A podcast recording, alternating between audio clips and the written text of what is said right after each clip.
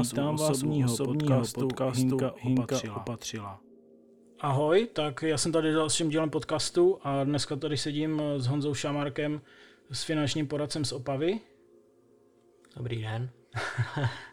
tak eh, mě by zajímalo, Honzo, jak jsi začal eh, s, s financema a s poradenstvím a jestli děláš sám a podobně? Mm-hmm. Tak já bych asi na úvod, co bych vlastně řekl, tak eh, k finančnímu poradenství jsem se dostal, dal by se říct, trochu oklikou. Já jsem totiž nikdy eh, finančního poradce nechtěl dělat. A dlouhou dobu jsem tomu i vlastně vzdoroval. Co mě vlastně bavilo, tak někdy na vysoké škole jsem se začal vlastně věnovat multilevelu. Byla to vlastně společnost Greenways, která prodávala vlastně zelené potraviny. Tam jsem dlouhou dobu působil, sedělo mi to, ale hledal jsem prostě nějakou změnu.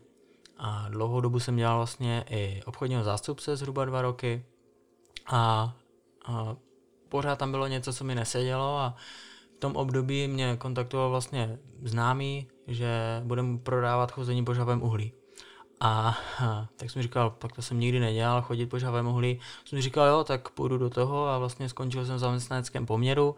Šel jsem vlastně poprvé na IČO s tím, že budeme prodávat to chození po žavém uhlí.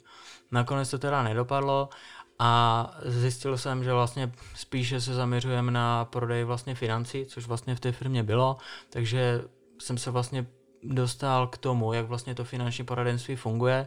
A ten klučina tehdy mi začal ukazovat, jak se to dá dělat, aby to prostě mělo smysl.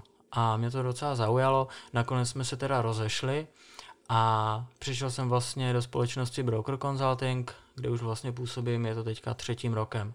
Takže tak vlastně moje cesta, jak jsem se dostal vlastně k finančnímu poradenství.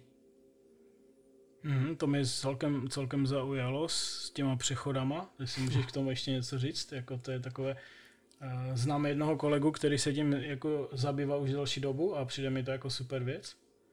Mm-hmm. Jestli můžeš něco k tomu třeba osobního nebo... A teď jaký přechod myslíš? Protože tam těch přechodů bylo víc. Jeden přechod uh, byl vlastně co se týče obchodního zástupce, takže mm-hmm. to byl jeden přechod a potom druhý přechod byl do firmy, kde jsme prodávali to chození po žhavém uhlí. No to žhavé uhlí přímo. To žhavé jako uhlí. Přechod přes to, přes to uhlí, že to je takové jako celkem... Mm-hmm. A já jsem měl k tomu blízko z toho důvodu, že jsem dlouhou dobu vlastně studoval od vlastně Jirky Čmolíka věci a byl jsem vlastně s ním na svém, což je vlastně mentor coach, který tady vlastně působí v České republice a s ním jsem vlastně absolvoval svůj první přechod přes HV uhlí, bylo to hodně transformační. A hodně mě to i dalo, že jsem si vlastně utvrdil věci, kam, co vlastně v životě chci. A měl jsem k tomu blízko a tím, že vlastně ta firma byla s ním vlastně částečně i propojená, tak eh, jsem šel vlastně, dalo by se říct, dávalo mi to smysl, že prostě chození po žávém uhlí transformuje lidi, tak prostě jsem to chtěl vyzkoušet, že bychom něco takového prodávali, s tím, že bychom řešili nějaké velké firmy, korporáty a že to bude mít prostě nějakou dlouhodobou budoucnost. Což uh, nakonec nebylo, protože uh, ta kampaň nebyla taková, jaká, jaká by tam měla být, no. takže to nedopadlo. Mm, a můžu se zeptat trošku mimo téma těch financí, když jsme na to narazili. On ten Jirka Čmolík má celkem jako zajímavou v uvozovkách pověst na internetu. Jaký on je vlastně jako os, osobně? Jako, mm-hmm. jak, jak ti přišel? Co se týče osoby, a já jsem s ním byl několik, několikrát vlastně na živých setkáních, i jsem s ním vlastně takhle mluvil a co se týče těch akcí, tak je to skvělý vlastně řečník, umí opravdu to publikum si prostě na sebe navázat, a umí je vlastně vyburcovat. A s ním jsem vlastně absolvoval lámání vlastně šípu o hrdlo, což byl vlastně možná i silnější zážitek než chození po žhavém uhlí, kdy opravdu člověk si dává vlastně ten hrot toho šípu tady vlastně do té krční jamky a takhle se zakloní a musí jít vlastně proti tomu svému strachu.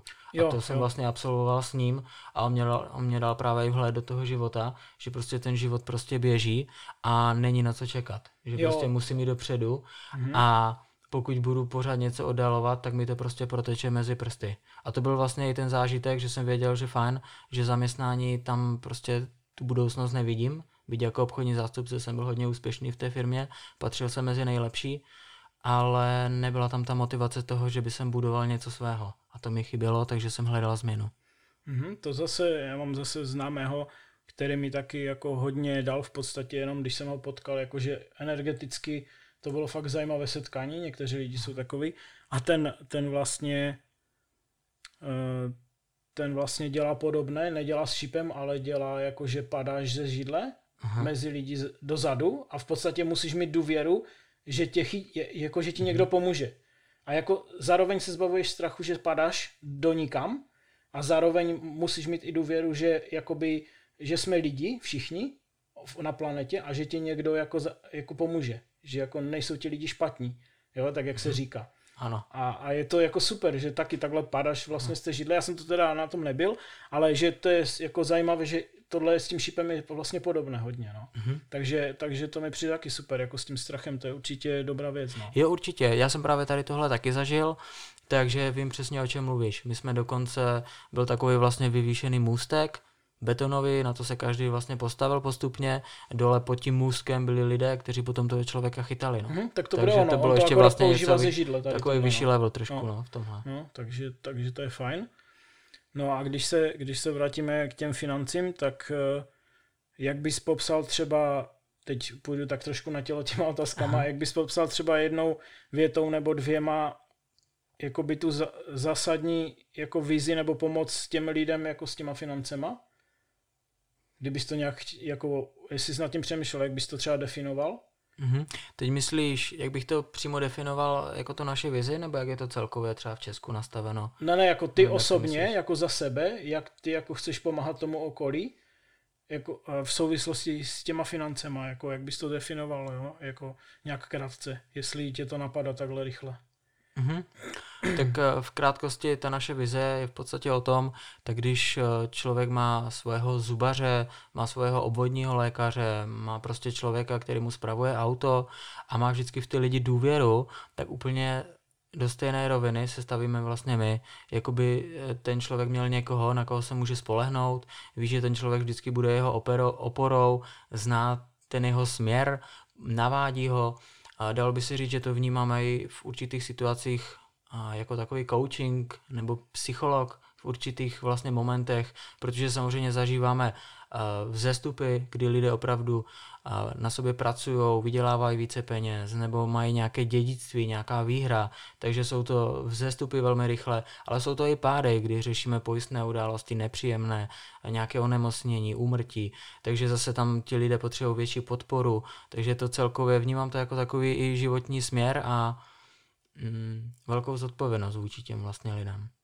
a jo, těm našim vlastně klientům. Teď mě tak napadalo, jako takový, kdybyš to převedl úplně jako šíleného marketingu, tak jako do, do, doktor na peníze, jako by finanční doktor vlastně. Jo, jo že, přesně takový, tak. Jako, přesně jak tak. si říkal s tím zubařem nebo takhle, tak jakože přijdu si jako opravit jako kasu nebo prostě peněženku, jo, jakože takhle. Přesně tak. tak. Srandovní, jako takhle. Přesně tak. A opravdu to tak je, protože někdy lidé přijdou, eh, že mají když to řeknu v úvozovkách, nějaký kás, to znamená nějaký úvěr, se kterým se potýkají, potřebují prostě s tím pomoct, neví jak, a v jejich bance jim třeba nedokázali pomoct. No a nebo e, přijdou prostě jenom tak, že chcou jako preventivně se vlastně vzdělávat, chcou prostě nějakého odborníka, který jim prostě v tom pomůže. Mm-hmm. No a jestli bys třeba v krátkosti řekl, ať se dotkneme třeba i toho, těch, jakoby těch základů, které tam máte, tak jak třeba tobě vlastně pomáhá při tom vyřizování ten broker jako ta firma? Jaký tam má, jako hraje, jaký tam má význam, jakou tam hraje roli třeba? Mm-hmm. To je dobrá otázka, uh, protože samozřejmě ty společnosti, které jsou na trhu, uh, jsou vlastně, uh, nedá, nemůže být, nebo mohl by být, ale kdyby byl finanční poradce vlastně sám o sobě a chtěl by si nasmlouvat ty dané instituce, to znamená banky, pojišťovny, tak je to téměř nemožné, protože by musel vytvořit právnickou osob, osobu, a zázemí a sám by to v podstatě nedokázal. To znamená, a ty společnosti, jako je třeba Broker Consulting, a dívám se na to tak, že je to v první řadě supermarket vlastně produktů, který vlastně zprostředkovává, ty vlastně je to spojovatel mezi tou bankou a vlastně mezi tím klientem. A samozřejmě, co je velmi důležité, tak vlastně udává směr vlastně těm poradcům, kteří vlastně v té společnosti jsou. To znamená, že je vzdělává, rozvíjí, jde jim vlastně příkladem, to znamená jim ukazuje vlastně, jak, jak se to dá dělat, protože samozřejmě jsou tam lidé, kteří jsou dál než třeba ten člověk, který se to učí a pořád vlastně se to takhle posunuje vpřed. Takže broker vnímám jako špičkovní firmu, byl jsem vlastně i v jiné firmě, a takže mám vlastně s čím porovnávat a na 100% vlastně v, té, v tu firmu věřím. No. Takhle to vnímám. No a když se tak jenom zeptám, teď mě tak napadá, uh, jak to funguje jakoby v rámci města? Tam je nějaké určené množství poradců, nebo je to čistě na tom, eh, jako čistě na dobrovolnosti, kdo, kdo tu práci chce dělat, tak vlastně v tom městě ji může dělat, přihlasit se tam, nebo jak tohle vlastně funguje? A omezené počty mm, nejsou, není to dáno. A samozřejmě záleží, co se týče třeba velikosti toho města. Když je nějaká menší třeba, nevím, menší město, kde je menší počet obyvatel, tak samozřejmě tam nemůže být jako tolik finančních poradců, protože bych bylo zkrátka moc. Ale takže to množství jako takhle není dáno. A no, takže asi tak bych tomu řekl, že to není jako dáno. Mm-hmm. Že mi to, mi to přijde vlastně, když si představím ten servis na toho jednoho člověka kolem té jedné rodiny nebo Aha. jednotlivce, tak eh, je to jako by dost člověko hodin mm-hmm. i za ten rok, jako když beru ten servis, to starání se, nebo to, to doktorství mm-hmm. jakoby kolem toho člověka, tak ono taky určitě člověk nabije nějaký po, počet za ten rok těch hodin, že jo, a už, už jako má, má těch klientů asi už nenabere víc potom. Jo, mm-hmm. určitě to jo. jsou nějaké jednorazové případy, že jo, na řešení nějaké situace asi, jo, nebo můžeš říct třeba, jestli většinou máte, většinou řešíte jako dlouhodobě, anebo máte těch narazovek třeba polovinu, nevím, mm-hmm. ale tak proto se ptám jako na ten počet, jo. že teď jsem nad tím tak začal přemýšlet, že vlastně kolik tak může být třeba na takovou 80 tisícovou opavu, že vlastně, aby, aby se ty, o ty lidi do, do, jako dostalo dobrého servisu, jo? na ty mm-hmm. osoby vlastně. Tam. Jo, už vím, jak to myslíš. A zhruba se počítá, že finanční poradce je schopen se starat o kmen zhruba 500 vlastně klientů, mm-hmm. aby je pravidelně servisoval. Servisování to znamená, že z, co rok se s ním buď telefonicky nebo osobně potkává a samozřejmě a, ten, ten vlastně klient roste, to znamená, že a, může se tam vlastně řešit další věci, to znamená právě o tom je vlastně ten servis, takže zhruba 500, 500 klientů na jednoho poradce se počítá, mm-hmm. plus minus, jo, aby měl vlastně v tom kmenu. No a teď bych se tě zeptal třeba na téma e, finanční gramotnosti, když už jsme u toho počtu lidí, jak je tvůj názor na to? Myslím teď jako jenom tím, že jsme jako v Čechách, v Česku a jako žijeme tady, tak názor jenom co se týče na lidí nebo na situaci v této republice, jaký máš? Mm-hmm. Tak uh, finanční gramotnost, ono třeba já nevím, jak to máš ty na škole, my jsme třeba finanční gramotnost jako nikdy neměli, nás vlastně nikdo neučil, to mám vlastně základní, uh, střední školu a mám vlastně i vysokou do bakaláře. Nikdy jsme vlastně finance neřešili. Jo? To znamená nějaké jako základní prostě metody, jak postupovat a takhle. To prostě nebylo. A celkově to vnímám tak, že ten trh, a protože trh vlastně finančního poradenství v Česku doteď nemá válné jméno. Je to hlavně z toho důvodu, že vlastně po revoluci, když vlastně se začalo tady tohle vlastně dít, tak je takové heslo, že tehda prostě kdo udržel tušku a moč, tak mohl vlastně i dělat poradce. Jo? Takže vzal kabelu a prostě šel a samozřejmě to potom vlastně dopadlo, jak to dopadlo. Hmm. A teď se to samozřejmě hodně reguluje, je spousta vlastně testů, to znamená, že už to opravdu nemůže dělat kde kdo. Minimum je vlastně maturita, co člověk vůbec eh, jako musí mít, aby mohl finančního poradce dělat a musí absolvovat několik zkoušek, aby mohl se s lidma vůbec bavit na téma vlastně pojištění, úvěru, investic. Když tyhle licence nemá, tak opravdu ani bavit by se s něma o tom neměl, ani nikde propagovat, vlastně, když tomu nemá vlastně tu licenci k tomu. A vnímáme to tak, že to poradenství postupně nabírá sílu, to znamená, lidé si toho začínají více vážit, a, ale pořád, pořád je to v, Čes- v té republice zakořeněno, že když eh, opravdu člověk je třeba nemocný, tak jde primárně za tím svým doktorem nebo prostě za zubařem a, a nebo já nevím, za nějakým chirurgem Ale co se týče financí, tak to si většinou přečtou lidé nějakou příručku nebo skočí do své banky a řeší si všechno No, většinou nebo se sami. poradí v rodině. A nebo se poradí v rodině. Není a ještě jak to návyk na to vlastně. Přesně Jo, tak. jasně. Takže se snaží to dělat sami, jenomže nikdy je vlastně v tom nikdo nevzdělává. Mhm. Takže potom to někdy dopadá, jak to dopadá, ale jak říkám, jde to pořád dopředu. Velký přínos je, že vlastně internet, což dřív Mhm. nebylo, takže lidé opravdu tam, když chodili vlastně ti, eh, ti různí poradci, kteří prošli nějakou certifikaci, která zhruba trvala jeden den a už vlastně byli finanční poradci, tak ti lidé si to neměli ani s čím porovnat, že? protože ten Google, teda a internet byl v plenkách, takže opravdu neměli prostě ty informace, jak si ověřit. No. No, my jsme jako na škole neměli absolutně ani, ani minutu. Jo, Ano, jako tam, ano.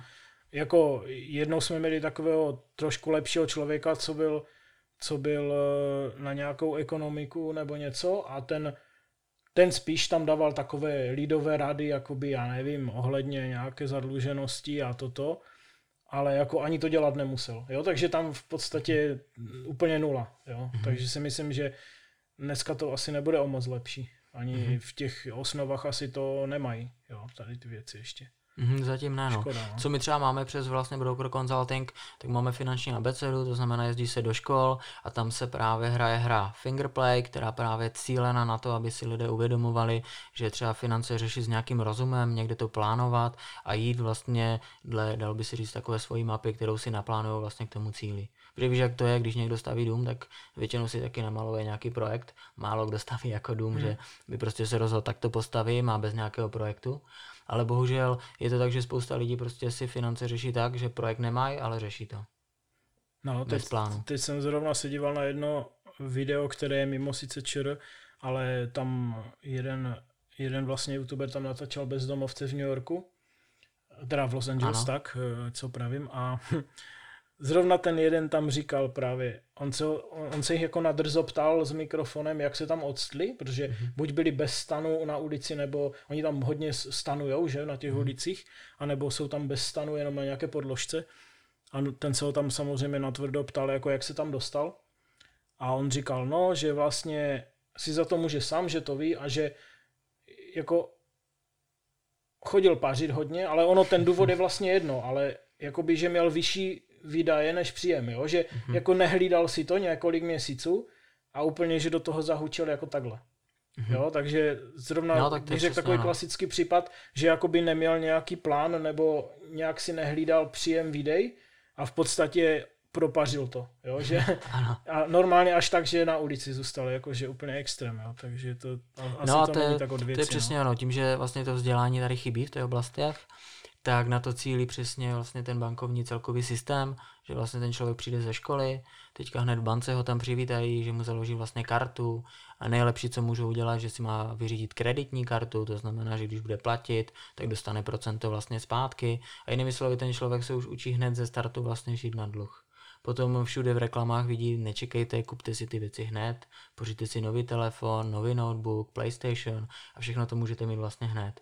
Tím pádem ten člověk hned v tom startu si vlastně eh, vytváří dluhy. No. Mhm. No tak ono, já bych řekl, že tohle je taková dvousečná zbraň.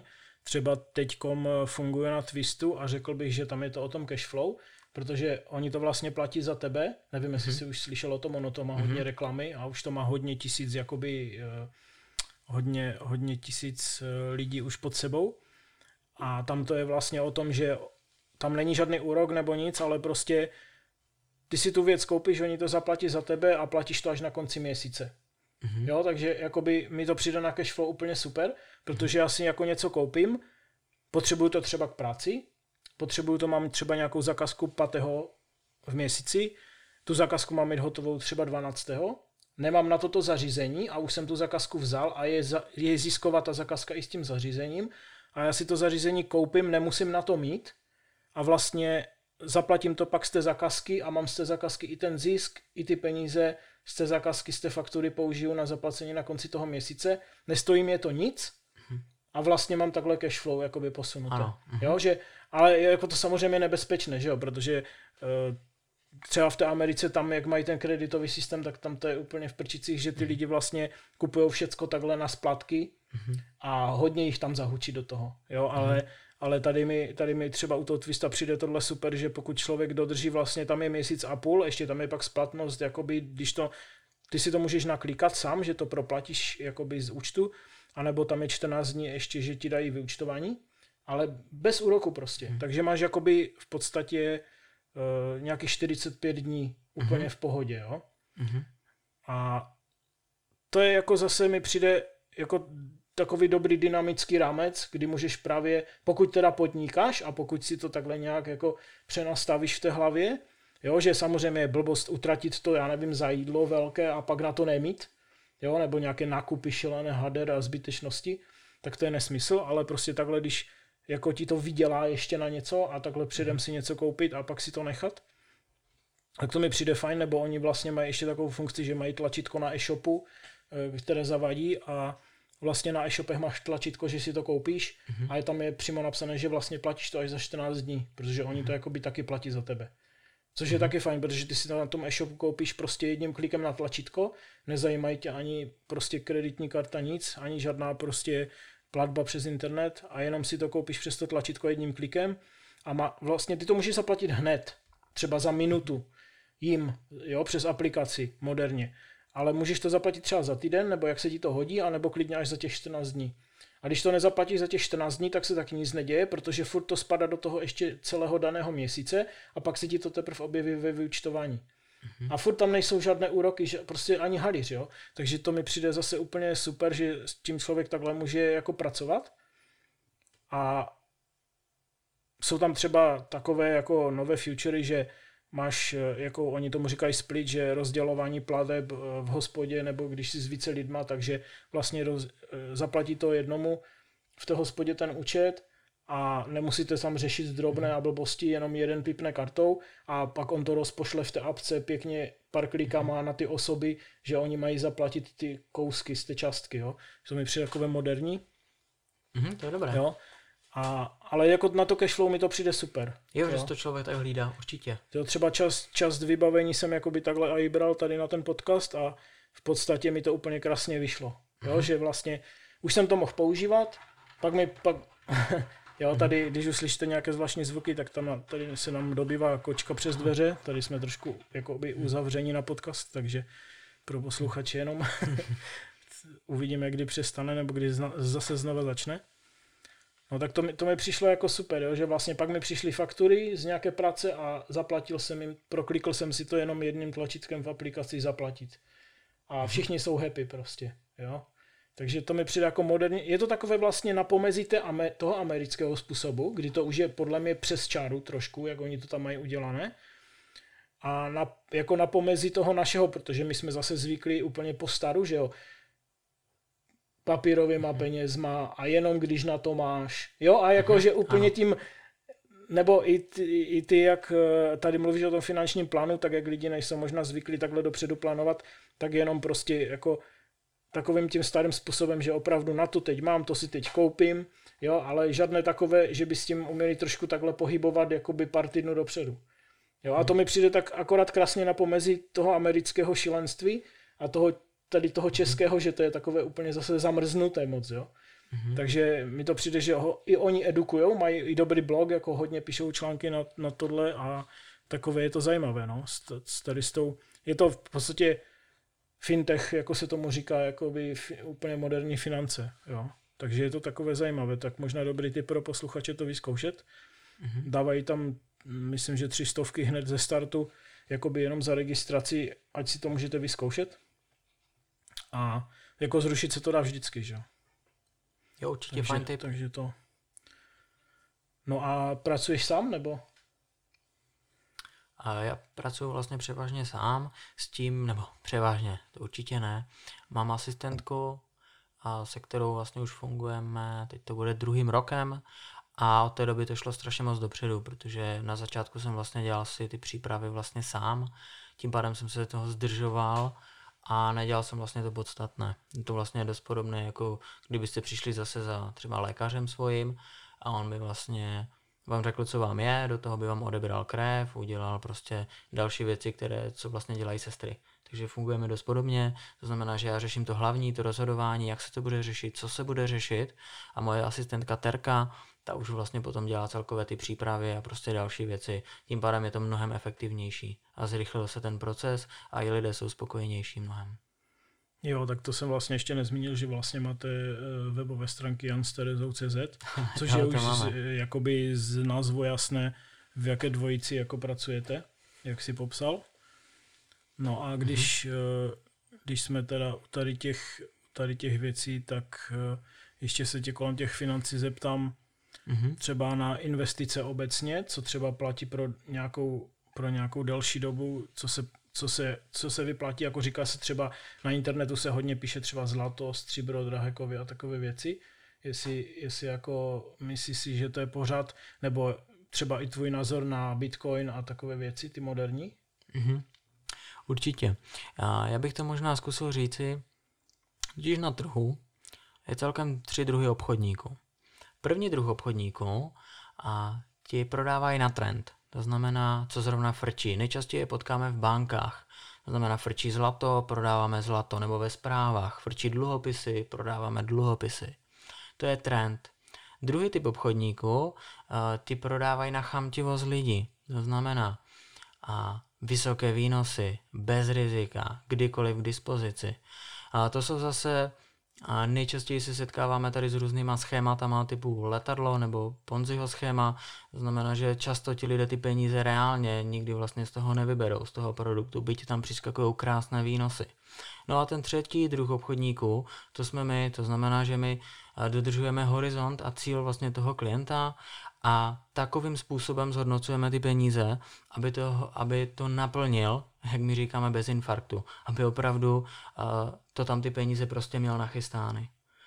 A dodržujeme vlastně, co se týče ten horizont a podle toho potom i určujeme vlastně portfolia, které vlastně k tomu skládáme. Takže se nedá říci, co vlastně konkrétně se řeší, ale obecně na dlouhé horizonty volíme převážně akciové portfolia, to znamená na oblast renty, dejme tomu 20-30 let, dlouhodobý cíl. V případě krátkodobějších cílů už je tam větší poměr dluhopisů či vlastně alternativ. Jak se ptal vlastně na zlato stříbro, určitě realizujeme taky, bereme to spíše jako doplněk toho portfolia, zhruba do 10% majetku vlastně toho klienta. Takže je to spíše doplněk, než eh, že by to bylo jako takový pilíř, na, na kterém bychom to stavěli. Uh-huh. A třeba letadlo, myslím si, že všichni znají, ale ten druhý termín, co jsi říkal, jestli můžeš říct, Ponziho co to je? schéma. No, to je třeba, funguje to nějak podobně, jako jo? Aha, to je přesně, to je jenom odborně vlastně popsaný styl vlastně letadla. Jo, jo. Ponziho mhm. schéma. Jo, jenom jo. pro posluchače, aby jo. Přesně tak. Obraze, jo. jo, to znamená, že je to živené, celý ten systém z toho, že tam vlastně přicházejí noví lidé a právě to už vlastně je otázka na tebe, nebo jak jsi vlastně ptal, co se týče Bitcoinu a dalších kryptoměn, tak eh, určitě je to dobré, když člověk si chce něco takového vyzkoušet. Eh, rozhodně nedoporučujeme tam vkládat nějaké větší sumy a, a také nedoporučujeme to právě nakupovat přes tady přes obchodníky, kteří mají nějaký vlastně systém, do kterého člověk vlastně vloží peníze a nějakým způsobem by to mělo investovat do bitcoinu nebo do jiných vlastně kryptoměn. Často se stává, že to reálně nikde neinvestuje, je to živé a ten výnos je tvořený jenom z toho, že tam se přivádějí noví a noví lidé. Nejčastěji tady ten produkt se prodává vlastně po hospodách, restauracích a vlastně známí známých mi to doporučili, protože je tam super výnos a když to mají oni, tak to musí fungovat což bohužel ne vždycky funguje. To jsou ty jo. věty, no. A samozřejmě u tady těch eh, systémů je důležité mít super příběh, jo, takže často je tam silný příběh, proč to funguje. Ale bohužel často jsme narazili na lidi, kteří tam opravdu přišli o dost peněz. Jo. Mm-hmm. Takže právě mě potom napadá otázka, jestli není rozumnější ty peníze uh, investovat a zhodnocovat je konzervativnějším způsobem, ale takovým, že tam ty peníze vždycky najdu protože jinak se to od vlastně sázení, je to potom úplně na stejno, jestli skočíš si tady, tady někde prostě do kasína, naházet, dejme tomu 50 tisíc, anebo uložíš 50 tisíc někomu, kdo měl zajímavý příběh a čekáš, jestli to půjde někdy reálně vybrat. No. Mhm. Ale samozřejmě není to obecně. Znám spoustu lidí, kteří i na tady tomhle vlastně hodně vydělali. Ale je dobré si uvědomit jednu věc, co se týče Bitcoinu, tak eh, ta éra, kdy se o tom začalo mluvit, to znamená ve zprávách a prostě všude to frčilo, jak Bitcoin je super, tak v té době do toho lidé začali vlastně investovat. Jenomže když eh, se už o tom všude mluví, tak většinou už je pozdě do něčeho takového investovat. Ti, kteří na tom reálně vydělali, tak investovali mnohem dřív, kteří věděli, kdy je ten správný čas a to rozhodně právě nikdy ještě nebylo. No. No, teď, teď je vlastně kořen té technologie v tom, že on se časem vytěží. To znamená, říká se, že by teoreticky měl zvedat brutálně hodnotu, protože ho je míň a míň, díky vlastně nastavení toho systému, jak byl vymyšlený a s tím nejde hnout, on je tak hmm. už napevno. A já teď nevím, jestli v roce 2040 nebo 50 nebo když je to má být vytěžené, takže vlastně tím, jak ho bude ubývat, tak to bude ještě skákat hodně, tak to bude ještě jako mhm. zajímavé sledovat, jo, protože ten největší skok, já jsem udělal tu blbost, že já jsem tu peněženku měl, ale prázdnou mm-hmm. a ještě největší nervy byly, že jak ten skok se stal, jo, tak eh, když jsem, když jsem tím chtěl obchodovat, tak jsem ztratil ten klíč a pak jsem to hledal, říkám, nemám tam já aspoň kousek, protože ten kousek měl v tu dobu hodnotu třeba 200 tisíc, jo. A předtím měl, že jo, já nevím, třeba dolar, jo. A teď jsem říkal, ty brďo, jestli já tam mám někde 200 tisíc, jo. A pak jsem samozřejmě ten klíč našel, otevřel jsem tu peněženku a tam byla nula, jo. Ale nebyl jsem si jistý, víš jak, protože jsem nevěděl, jestli jsem předtím levně koupil ten kousek, a to byla jako taková jako vtipná situace, pak jsem, pak jsem to asi dva dny hledal, než jsem to našel ten kód a pak jsem říkal, je, tak tady nic nemám, takže nic, jo. No, jo, tak to zamrzí. ale to, to, byl, to byl skok jak blázen. No. Jako znám taky no. pár lidí, co na tom udělalo pár milionů a normálně z toho teď fungují pár let si udělali mm. prostě takový jako relax. Mhm, já mám právě no. takového známého, který se na to vyloženě cílí. I někteří moji klienti s ním spolupracují jako doplněk portfolia a právě proto a to vlastně i podporuju, pokud ten člověk opravdu ví, že to jsou peníze, se kterými vlastně nepočítá, tak ať potom klidně právě do tady mhm. těchto druhů alternativ investuje. No a ty už to tady předtím jakoby asi jednou větou naťukl, tu pověst finančních poradců, tak jestli můžeme tohle trošku hlouběji nějak rozebrat, nebo jako myslíš si, že se to jako spravuje, nebo jakoby kdy se to nejvíc a čím se to třeba nejvíc pokazilo v minulosti? Čím se to nejvíc pokazilo, kam se to posune. No dobrá zpráva je, že to jde hodně dopředu. Opravdu, i co se týče regulace České národní banky, tak přibylo, jak jsem říkal, spousta testů, ale i lidé, protože když e, vlastně finanční poradce na sobě nepracuje, neposouvá se vpřed, a tak samozřejmě ti lidé potom od něho odchází, ale to je jako v každém vlastně jiném oboru. Pokud máme mm, automechanika, který ty auta nespravuje správně, tak samozřejmě ta klientela potom ubývá a problém akorát byl, když vlastně to sem přišlo, tak lidé vlastně nevěděli. Oni tam vlastně dostali nějakou smlouvu, teď si tam posílali vlastně peníze a vůbec nevěděli, co tam vlastně bude. Jo. No a někdy zjistili, že prostě tam vůbec nebylo to, co tam mělo vlastně být u toho prodeje a od té doby potom prostě to poradenství chytlo trošku jiný směr, takový dal by se říct trochu propad jako dolů a teď se to postupně narovnává, takže já to vnímám tak eh, velmi pozitivně už v poslední době, protože opravdu to jde dopředu, eh, lidé jsou mnohem více vlastně vůči tomu vnímaví a uznávají, a když eh, se v tom oboru sám někdo vlastně vzdělává a hned a z té první schůzky poznají, že se baví třeba s člověkem, který prostě sleduje ty trendy a prostě uh, jde dopředu. Mm-hmm. A tak to si taky jako zajímavou věc. Třeba to vzdělávání nebo to sledování trendu, co třeba to tebe stojí, kolik ti to stojí času v reálu? Třeba jako ty, když si mm. takhle poradce už nějakou delší dobu a teďkom máš už určitě nějaký přehled, kolik to stojí tebe času jako toho podnikání Mm-hmm. Nevím, jestli to dokážu vyčíslit přímo na čas. Samozřejmě tím, že se setkávám každý den s novýma věcma. A mám takovou dobrou vlastnost, že já se snažím vždycky ty věci studovat do hloubky. A každý produkt, který vlastně sjednávám, tak i sám mám. To znamená, že opravdu vím, jestli si to proskoumám ze všech stran, jestli je to to, co prostě od toho očekávám, jestli je to to, co chci prostě doporučovat dál. A co bych řekl, tak, eh, tak je, myslím si, že je důležité se vždycky vzdělávat v tom komplexu. To znamená, být i když jsem pod velkou úspěšnou firmou, tak čerpám jeden zdroj vlastně informací z téhle firmy, ale i porovnávám si ty informace, co se týče internetu, co se týče dalších kurzů, kde, které si vlastně zvlášť platím od lidí, od kterých se vlastně vzdělávám, takže neustále vlastně sosám nové informace a jak by se to dalo prostě posunout vpřed, abych prostě navýšil tu hodnotu, kterou vlastně těm lidem nabízím. Mm-hmm. A tak nad tím teď tak přemýšlím, tak uh, asi největší, největší část uh, lidí, kterým pomáháš, tak to jsou asi celé rodiny? Mm-hmm. My se primárně zaměřujeme opravdu na rodinné vlastně mm-hmm. poradenství a nejčastější druh klientů jsou ve věku od 20 do 40 let. A máme tu vlastně i takhle celkově tu kampaň naši, když se podíváte na naše stránky jansterezou.cz, tak je to cílené právě hlavně na tuhle věkovou kategorii, protože ta naše vize opravdu je, že chceme se o ty lidi dlouhodobě starat a postupně vlastně stárnout. Takže proto se cílíme vlastně na tady tuhle klientelu. Mm-hmm, tak eh, teď si krásně asi navazal, co by mě zajímalo, mám tady v poznámkách další téma jako terenty. Mm-hmm. Jak eh, podle mě je to jedna asi z nejdůležitějších věcí, protože už je tady, si myslím, i tak historicky, bych řekl, tak trošku jako narušené to přemýšlení o tom kvalitním stáří a všichni zavidí jako být trošku těm Němcům, jako jak jsou zajištění v tom. Jo, to je takové mhm. vtipné, že furt se to jako tak táhne tady ta, jako taková ta linka tady toho názoru, jo, a e, jako zeptám se úplně tak vtipně, jako je tohle možné už i u nás, pokud si to člověk dokáže takhle s tím finančním doktorem jakoby zabezpečit? Nějaký takový, takový kvalitní jako důchod? Určitě. Určitě je to možné. A co je u toho nejdůležitější, řešit to zavčasu, neřešit to na poslední chvíli, protože opravdu tady u, u všeho v životě je nejdůležitější veličina čas.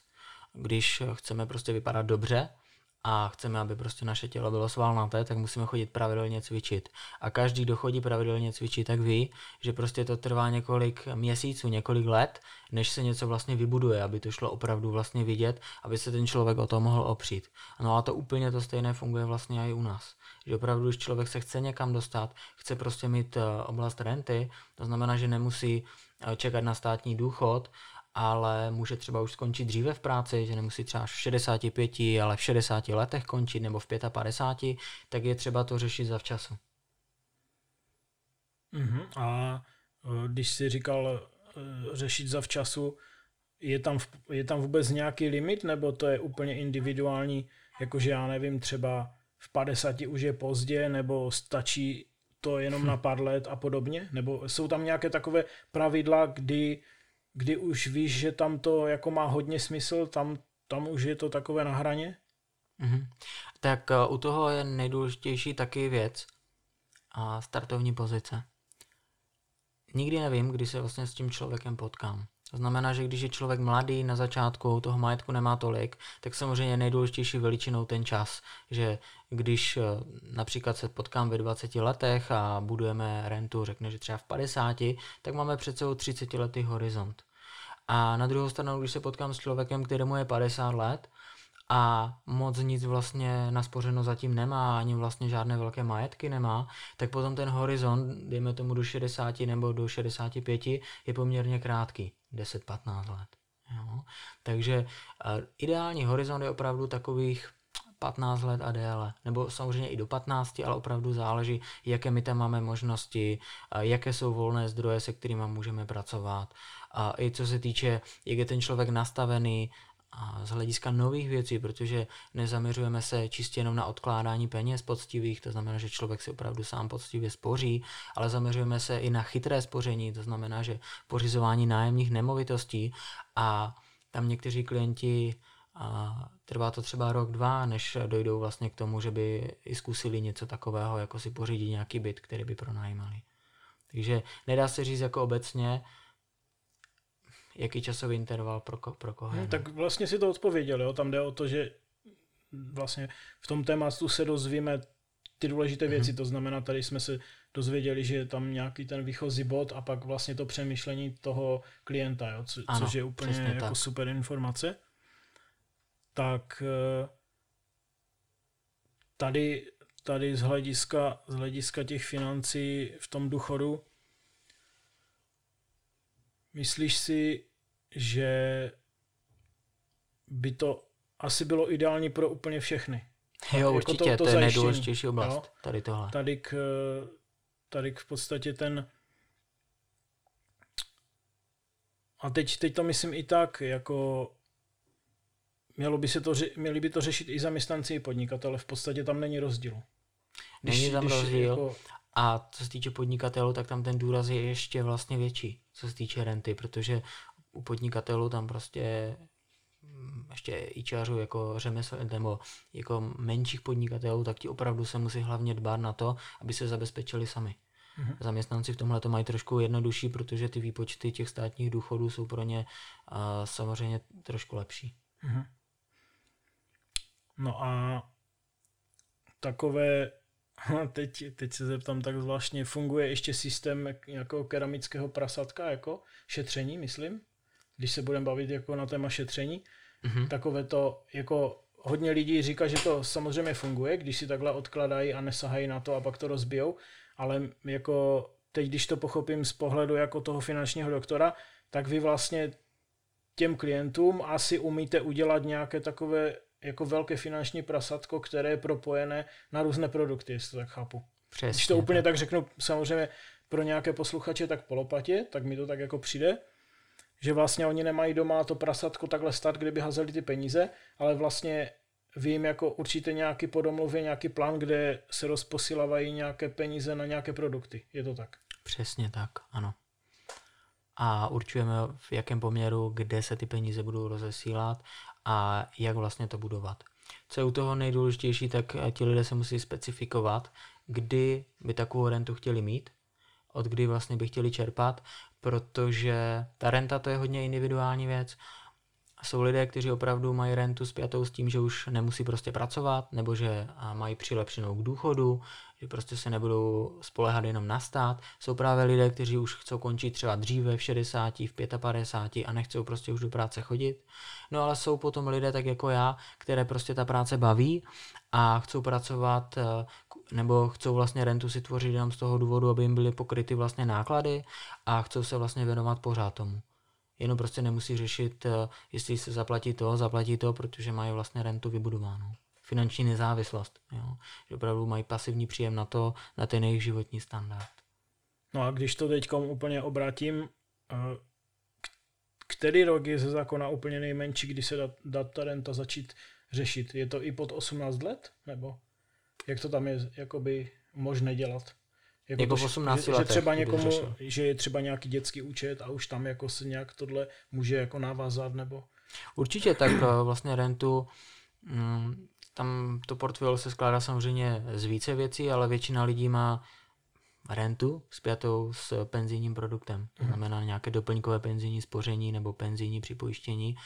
A často ale si prostě ten produkt koupili, ale nebavili se nikdy o nějakém cíli. To znamená, mají třeba penzijní produkt na 300 měsíčně, ví, že mají nějaký příspěvek od státu k tomu. To si to má hodně i zaměstnanci dávají tady ty zaměstnavatele, mm-hmm, dávají tyhle výhody. Tak. Takže oni to tam jenom podepíšou, že to mají placené od zaměstnavatele, ale vlastně cíl není jako a neví. Ano, neví, neví vlastně, eh, kam vlastně jdou s tím cílem. No a já se jich potom zeptám, jestli si myslí, že když třeba chcou tu rentu, o které mi mluvili v těch 60 letech, jestli jim ty třistovky stačí k tomu. Mm-hmm. Jo, nebo ještě ten zaměstnavatel tam třeba něco přispěje, tak jdeme tomu, že celkem mají tisíc korun, co si takhle vlastně někdy dávají, tak se jich ptám, jestli vlastně to vůbec stačí, jestli, je to, jestli to naplní ten jejich cíl. Jo, a to je právě ten rozdíl, v čem my vlastně s těma lidma komunikujeme, že my opravdu určujeme, kam se vlastně chtějí dostat. Takže to je takový coaching, by se dal říci. A vy, vy jste schopni vlastně všechny tady ty věci protože to jsou jako citlivé věci financí i nějak zapojistit a vyřešit mm-hmm. tady ty věci, aby ten člověk měl jako klid.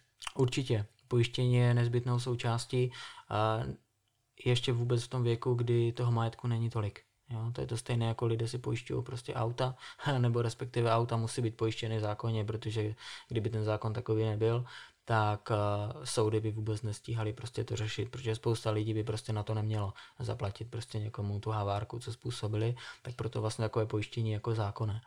A samozřejmě těch druhů pojištění je prostě několik, ale co se týče budování renty, tak tam je samozřejmě základ, aby ten člověk byl zabezpečen i sám, to znamená zabezpečení vůči vlastní osobě, když poctivě si takhle vlastně odkládá svým úsilím a kdyby nastala událost, která, kterou nemá prostě ve svých rukou, tak ať uh, ho to pojištění vlastně podrží v té situaci. Mm-hmm. A mm, teď se tak zeptám, jak fungujete jako, jako ta firma nebo ty jako poradce, eh, jak to šlo s modernizací bank a tady těch teď se hodně mluví o tom digitálním jako dig, digitálním státě, jo, a teď se to řeší na vládě, že jo, vlastně Piráti to tam hodně tlačí, to propojování úřadu a tady ty věci, tak uh, už u vás funguje něco jakoby nějaké elektronické podpisy, nějaké digitální, jakoby elektronické PDF smlouvy a takové věci? Mm, určitě. A přibylo i co se týče administrace hodně věcí a znamená GDPR celkově, tady to bylo vlastně všude a spousta dalších vlastně dotazníků investičních, AML dotazníků a dalších. A tohle samozřejmě s klienty vždycky procházíme a ulehčilo se nám v tom, že máme vlastně biometrické podpisy, takže to projdeme, biometricky podepíšem a automaticky to vlastně odchází na centrálu a odchází to klientovi do mailu. Takže hned eh, to všechno vidí. Mhm, takže uh, nejvíc komunikuješ přes e-mail nebo telefon, nebo jak, jak to má mhm. takhle v roce 2000 skoro 20 finanční poradce? Mhm. Tak stěžením nástrojem samozřejmě v té naší práci je telefon, který slouží převážně k domlouvání schůzek, k gladění jednotlivých vlastně věcí a jinak přímo finanční produkty nebo ten finanční plán, ten se vždycky řeší osobně. Jo, tohle nikdy přes telefon vlastně se neřeší, ani vlastně portfolia, investice, pojištění, tohle přes telefony se neřeší. Takže osobní setkání je to základ v té naší práci. Mm-hmm. A e, baví tě to telefonování časté? Nebo, časté. nebo, nebo Jak tě... to myslíš časté? No tak určitě, volá, určitě voláš často, nebo je to moje mhm. představa, mm-hmm. teď aspoň mm-hmm. mi ji můžeš vyvrátit, takhle jo, pěkně to takové na tělo trošku. volání převažuje, protože no. je to nejrychlejší způsob, jak předat nějakou informaci.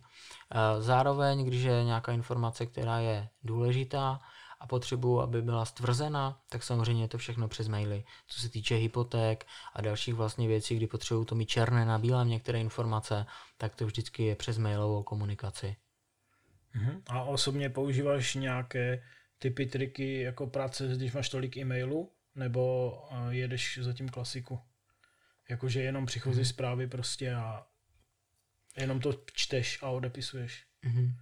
Tak uh, já mám právě tu výhodu, že mám svoji asistentku, která už vlastně to prvotní třídění vlastně řeší ona a nechává mi jenom ty maily, které vlastně mám řešit já. Takže spoustu, dejme tomu 80% věcí z toho ona vlastně vyřeší. Mm-hmm. Z těch mailů, které A vlastně použi- používáte jakoby jednu schránku, že tam chodíte oba, nebo si to nějak přeposíláte? Mě hmm. zajímá jenom, protože já jsem hodně na ty ano. technologie a na ty optimalizace a tady jako tak se ptám jenom jako v podstatě na procesy v práci, když to tak hmm. řeknu. Jo? Máme dva maily, jeden je můj a jeden je vlastně od ní, s tím, že samozřejmě těch mailů mojich je tam mnohem více, takže ona je často i v mém, v mojím mailu a ten právě třídí. Mm-hmm. Ale je to o, zase o té domluvě, protože Mm, někteří klienti přímo komunikují zase s ní, protože tam máme spoustu věcí rozdělaných.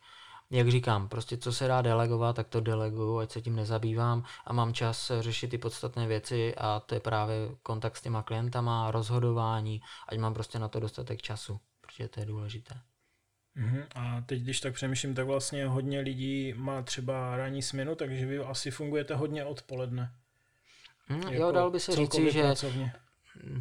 Nejvíce schůzek je samozřejmě odpoledne, ale záleží. Někteří, některým zase, když mají jako odpolední nebo dopolední směnu, takže někteří chodí dopoledne, ale jako drtivá většina schůzek jako je odpoledne od té třetí hodiny do večera, takže já jsem zvyklý, že končím tak kolem té sedmé, osmé hodiny přes ten den. Mm-hmm. A je něco, co, co tě na té práci jako nebaví nebo někdy štve, anebo všechny ty okruhy jako úplně žiješ a jako úplně pozitivně si to užíváš celé? Mm. Jako třeba Musím říct, že někdy... nějaká oblast, jo? Ne, tak asi jako celkově, tím, že ta digitalizace jde hodně dopředu, tak eh, místama nám přijde, že ta digitalizace, nebo že ti tvůrci vlastně těch softwarů málo kdy opravdu byli na těch schůzkách a tvoří to často někdy jako někde od stolu. Jo. Ale reálně opravdu neabsolvovali třeba 20 schůzek s tím klientem, kdy opravdu tam ty systémy toho vypisování je spousta, ten klient už toho je takový jako nervózní, proč tam je toho tolik a je to často vlastně u podpisových schůzek, kde my potřebujeme vlastně rychlost a tam musím říct, že někdy prostě zatím ten papír ještě vyhrává. Jo, byť se to prostě zrychluje, tak někdy prostě úplně si říkám, ježíš, kdyby jsem měl papírovou smlouvu, tak jsem prostě hotový a můžu jít a tady se mi to seklo a občas se něco takového stane, tak to mě třeba v té práci potom nebaví. Ale říkám, je to prostě teďka úplně v plenkách by se dalo říci, ta biometrie zhruba je to půl rok, kdy vlastně takhle jedem přes tu biometrii, takže pořád to jde prostě dopředu a od té doby, co to vlastně sem přišlo, nebo co Broker Consulting na to přešel, tak se to vyladilo a neskutečně to jde prostě dopředu. Takže drobnosti, a totiž mám rád, když všechno jako ocejpá, takže tohle mě někdy jako mm-hmm. tak trochu zbrzdí a znechutí. No ale vy vlastně děláte i to, že jako za ty klienty už vlastně určitě lépe než ten like, umíte obejít ty banky a ty pojišťovny a takhle, což už mi přijde jako zajímavá přidaná hodnota, takže i to, že podepisuje nějak ty papíry, tak pořád už má hodně ušetřeno jako času, nervu a tak. Je to, to určitě, to no. určitě, protože eh, u těch případů, kdy tam jde právě o to, jak eh, každý si prostě hledí toho svého, v čem je dobrý, když je někdo třeba grafik, nebo ty třeba děláš weby, tak každý prostě dělá ten svůj obor, že jo. A kdyby si měl prostě obíhávat ty banky sám, tak mu to sežere mm-hmm. spoustu času. Takže v tom je ta přidaná hodnota, že vlastně ten klient je jenom u důležitých rozhodnutí. To znamená, jaká banka to bude, jak, jak to bude nastaveno a potom u podpisu. Takže většina věcí takové ty dlouhavé, zdlouhavé procesy prostě vůbec neřeší. Mm-hmm. Tak to, to, už je, vlastně to už je vlastně, i tak se to dá překousnout, že ještě to je v plenkách ty technologie, mm-hmm. protože pořád na konci jakoby tam straví minimum času a těch nervů a vlastně ještě navíc je mu tím jako finančním doktorem jako nějak předloženy ty nejlepší alternativy, co tam jsou, takže mm-hmm. v podstatě je to win-win ve výsledku. Přesně už, tak. už takhle. A teď si, když si to představíme třeba za pět let, tak to bude asi úplně super, protože třeba je napadne, když to řeknu z webařského hlediska, u uživatelského výzkumu konečně vzít a vzít je třeba na vymyšlenou schůzku, aby pochopili, že můžou optimalizovat třeba, jak ty říkáš, ty formuláře nebo ty procesy mm-hmm. podpisu, protože to je o tom uživatelském výzkumu, to je zase jako z toho mého ranku, jo, že aby vlastně si vyzkoušeli, jaké to je, když to navrhujou, protože jestli navrhuješ web, nebo navrhuješ apku, nebo navrhuješ vlastně, protože to je vždycky aplikace v tom prohlížeči, když se přihlašuješ někde na pojišťovnu, nebo na, já nevím, banku, nebo podobně, tak měli by vlastně ty vývojáře dokopat k tomu, nebo je pozvat vlastně na nějaký placený výzkum, aby si to ošahali a zjistili, že tady nemusí se dělat tři podpisy, tam stačí mm-hmm. jeden, jo, a zákon to dovoluje, ale prostě ano. a jedno s druhým, že jo, takže jako já už se vyloženě těším, kde to bude třeba za pět let, jo, že to budou mít všichni lehčí v podstatě. Jo, to, jo, to, to určitě. Jak říkám, bylo to, je to zatím v plenkách, takže pořád to jde prostě dopředu všechno. No a ještě jsme tu nezmínili jakoby jednu důležitou věc. Eh, zeptám se úplně napřímo. Eh, vlastně, když k vám někdo přijde, tak eh, platí něco za ty služby? Mm-hmm. Nebo jak to je řešeno? A my jsme vždycky placeni z daných institucí, to znamená, nemáme placené poradenství, že by klient vyloženě, jak by přišel třeba za právníkem, tak má hodinovou taxu, kterou vždycky platí. To my nemáme, a to znamená, že nás platí vždycky daná instituce v případě, že se realizuje nějaký produkt. Takže konzultace či úvodní vlastně se z vždycky nezávazné a neplatí se. Takže vlastně to by mohlo některé lidi přesvědčit, který, kteří by si říkali, je tam půjdu, zase něco tam zaplatím mm. a takhle. Jo, Takže to tak, tak není, vy vyloženě takhle pomáháte a funguje to normálně, funguje to jako služba v podstatě pro lidi, kteří chcou poradit s financema. Přesně tak, přesně tak. Mhm. A teď, když se, když se vrátím ještě k tomu brokeru, tak on tady je asi jediný největší, nebo jak to vypadá na tom trhu? Tak samozřejmě těch firm je tady více, kterých, eh, které tady vlastně jsou. A ať je to, já nevím, Partners, a Fincentrum, teď už vlastně Swiss Life, nebo OFAB, jedna vlastně z prvotních velkých společností, takže je jich prostě tady více. Jsou Broker je takové ojedinělé, že ta firma je vlastně vybudována takovým způsobem, že zhruba 80% firmy tvoří vlastně lidé, kteří přišli z jiného oboru a dalo by, když to řeknu v úvozovkách, byli vlastně odchováni tady touhle firmou, takže jsou tady takový vlastně držáci, že opravdu do té firmy přišli a jsou tady vlastně po celou dobu. Jo. Některé ty právě jiné firmy jsou tvořeny často tak, že to různě jako přecházelo, fúzovalo z jiných firm a tak, což v brokeru není, tak v tom je to třeba jako odlišná ta firma. Mm-hmm. A když jsme se to bavili o tom šetření jako skrz mm-hmm. to prasátko a podobně, mm-hmm. tak eh, je, je tam ještě, jsou tam ještě nějaké způsoby, které jsi to třeba neřekl, nebo jestli bys to třeba ještě vzal, vzal trošku do hloubky, mm-hmm. jak, jak třeba dokážete pomoct v tom šetření vyloženě, nemyslím jako tu rentu, ale nějaké, nějaké šetření peněz, aby člověk měl něco za sebou? Mm-hmm. Aby měl něco za sebou. Tak eh, v té naší práci my tam hlídáme několik druh, druhů vlastně spoření či rezerv, dalo by se říci. Primárně, co je, tak eh, vždycky s klienty hlídáme, aby měli likvidní, to znamená rezervy k dispozici. Buď na běžném účtu, ideálně někde bokem na spořícím účtu, ať eh, Přečasto se stává, že na těch běžných účtech ti lidé prostě ty peníze neumí udržet, eh, že, že prostě nakupují věci, takže proto eh, většina lidí si zřizuje spořící účet bokem, tam učíme pravidlo desátku, to znamená, že když peníze přijdou na účet, tak jako první věci odklánějí část stranou, až potom platí výdaje a to jsou rezervy, které jsou rychle k dispozici. No a právě spoření dlouhodobé cíle, tam už používáme produkty, které jsou schopny reálně něco vydělávat těm lidem. Bavíme se tam o dlouhodobém zhodnocení 4 až 6% u některých produktů 7 až 8 ročně, u čistě akciových. A tam už uh, využíváme toho, že ten člověk zase ty peníze odkládá a odměnou v tom případě jsou kapitálové trhy, to znamená využívá úspěchů firm, do kterých vlastně ty produkty investují a připisují se, mu, se jim vlastně výnosy. To jsou nejčastější vlastně produkty, které s lidma řešíme. No a nedílnou součástí je samozřejmě eh, využívat i alternativních investic a zde převážně preferujeme investiční nemovitosti, to znamená nemovitost, eh, kterou ten člověk si pořídí a pronajímá ji. To znamená, že umožňuje vlastně bydlení eh, lidem a inkasuje samozřejmě z toho zisk. A takže to je takové vlastně nejčastější. A potom samozřejmě jsou podnikatele, kteří budují vlastně svůj majetek způsobem, že vlastně rozjíždějí firmu nebo už mají rozjetou firmu. Tam spíše dáváme vlastně jenom nějaké vhledy. Není to obor, kterému se vlastně věnujeme, aby to vybudovali do takového stádia, že do budoucna jim to bude tvořit pasivní příjem. To znamená, že kdyby na půl rok nebo na rok z té firmy vystoupili, tak ona dokáže fungovat i bez nich. Mm-hmm. A teď, teď se budou ptát takové jako narazové otázky. Mm-hmm. Co bys třeba poradil člověku, co vyhrál zrovna třeba, nevím, 500 milionů ve sportce? 500 milionů. Ale kdyby za tebou přišel takhle. Mm-hmm. Jako, že bych se chtěl ochránit nějakého toho, že to někde rozfrcká a takhle. Mm-hmm. Tak v první řadě bych se s ním pobavil, jestli mu ty peníze přijdou najednou, nebo je schopen se prostě domluvit, že mu to bude chodit postupně což si myslím, že by bylo ideální v takovém případě, protože jde o to, že my postupně, nebo lidé obecně, my všichni jsme zvyklí, říká se tomu pracovně říkáme tomu takový termostat, že lidé jsou zvyklí na nějaký obnos peněz, kteří jsou schopni spravovat.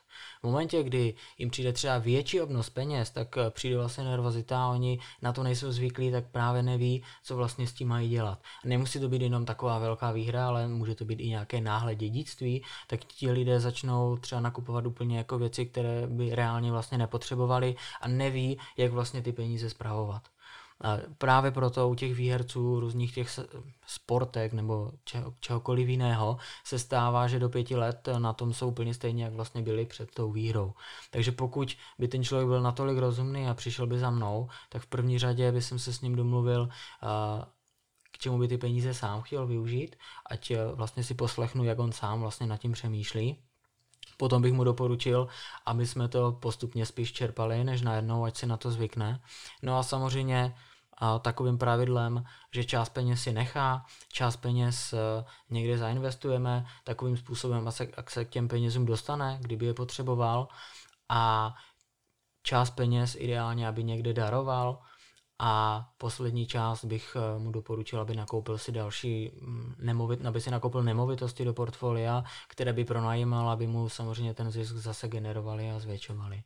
Mm-hmm.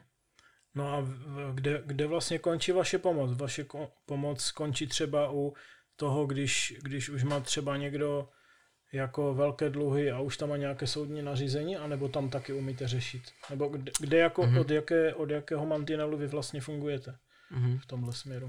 Tak uh, mantinel, co se týče právě těch dluhů, tak jsme schopni pomoci do té míry, dokud bankovní instituce jsou schopny se s tím klientem bavit. Mm-hmm. Tam jsme schopni pomoci. Pokud už bankovní instituce od něho dávají ruce pryč, že už nejsou schopni mu pomoct, tak uh, u těch nebankovních už, nebo je ještě alternativa, kdy jsme schopni, máme teda nebankovní společnost pro kredy, která se právě na tyhle případy, kdy člověk se opravdu dostane do nějaké tísně, je schopná s něma komunikovat, tam ještě ta možnost je, je podmínka, aby vlastnil nemovitost takový člověk. Pokud tu nemovitost nevlastní, tak tam už opravdu příliš pomoci není a spíš mu doporučíme, ať prostě kontaktuje někoho na nějaké vlastně oddlužení. Nebo či, ten osobní bankrot. Nebo, nebo osobní bankrot, jo. Ale v případě, že už někdo osobní bankrot má, to znamená insolvence, tak tam už zase nejsme schopni s tím člověkem nic řešit. Mm-hmm. Jo.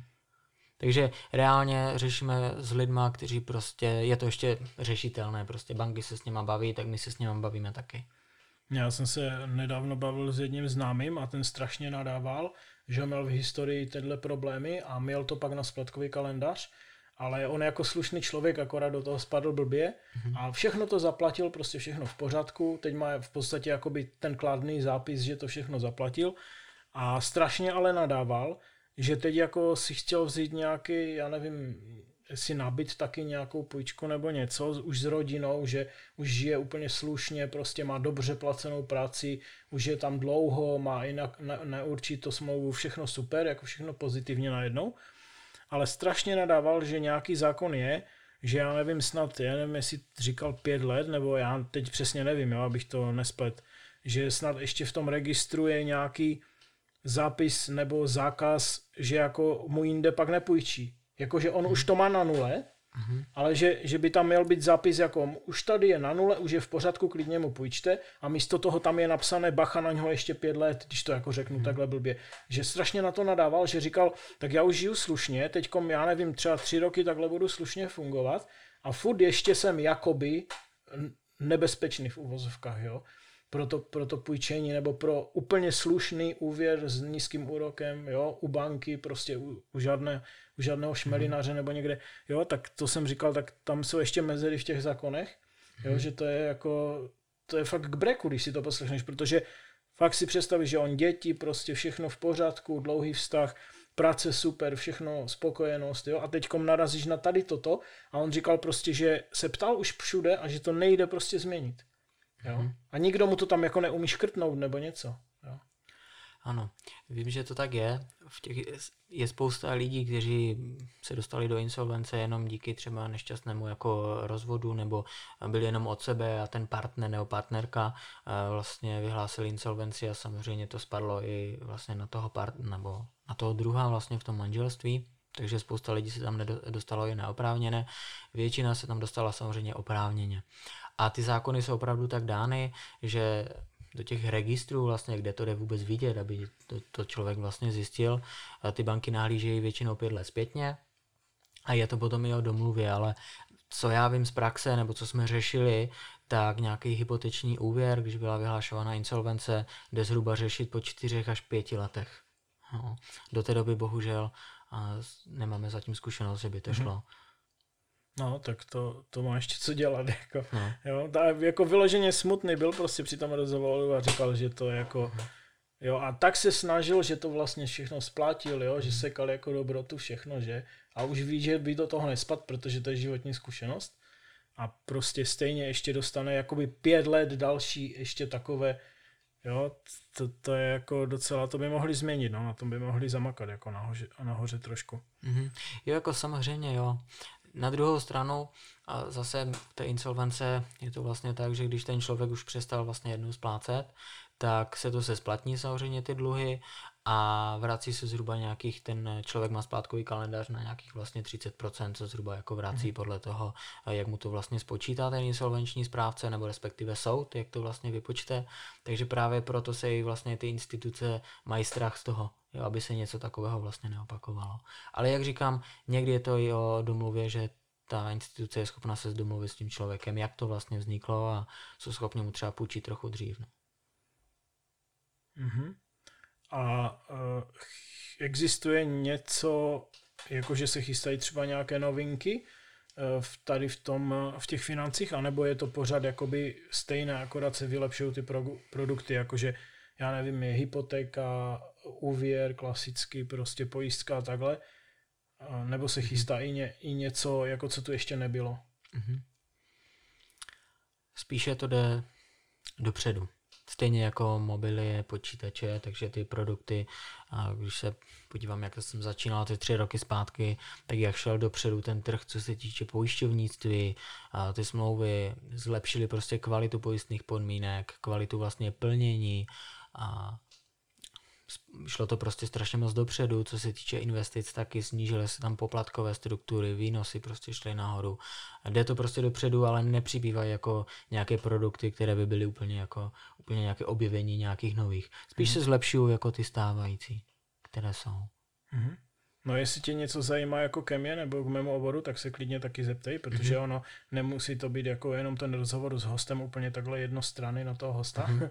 Takže kdyby tě něco napadlo, co bys chtěl jako něco úplně, co tě když zajímalo kolem onlineu a třeba tak třeba tě mm-hmm. na tom, jestli budu vědět, odpovím. Mm-hmm. No, a, no, tak no. je, mě třeba zaujalo, jak vlastně jsme přes tebe řešili ty webové stránky, které máme to jansterezou.cz, tak ten servis, že jsem byl překvapený, ani jsem si vlastně předtím v té cenové nabídce toho nevšiml, že vlastně co rok nás kontaktuješ a že to vlastně jako prostě tam měníš jako nějak, nebo jako aktualizuješ vlastně ty věci, co jsem jako hodně jako klienta, hodně mě to jako oslovilo, že to je super věc, no. No ono to je takové dvojsečné, protože naštěstí menšina to pořád nechápe, protože oni si myslí, že to je jako koupím si web, ten web zestárne a to jsou celé výdaje, ale dneska vlastně všechny ty moderní jakoby webové technologie a všechny ty weby fungují na tom principu, že mají technické aktualizace, jo, a v podstatě jediný systém, který to nemá, že by si nechal úplně ručně napsat, jakoby, což jsem dělal kdysi úplně před x lety, dneska se to dělá strašně výjimečně, že by si nechal napsat úplně ručně ty webovky, ale tam je vlastně ta past, že cokoliv chceš změnit, tak musíš někomu říct a on musí mít na to čas.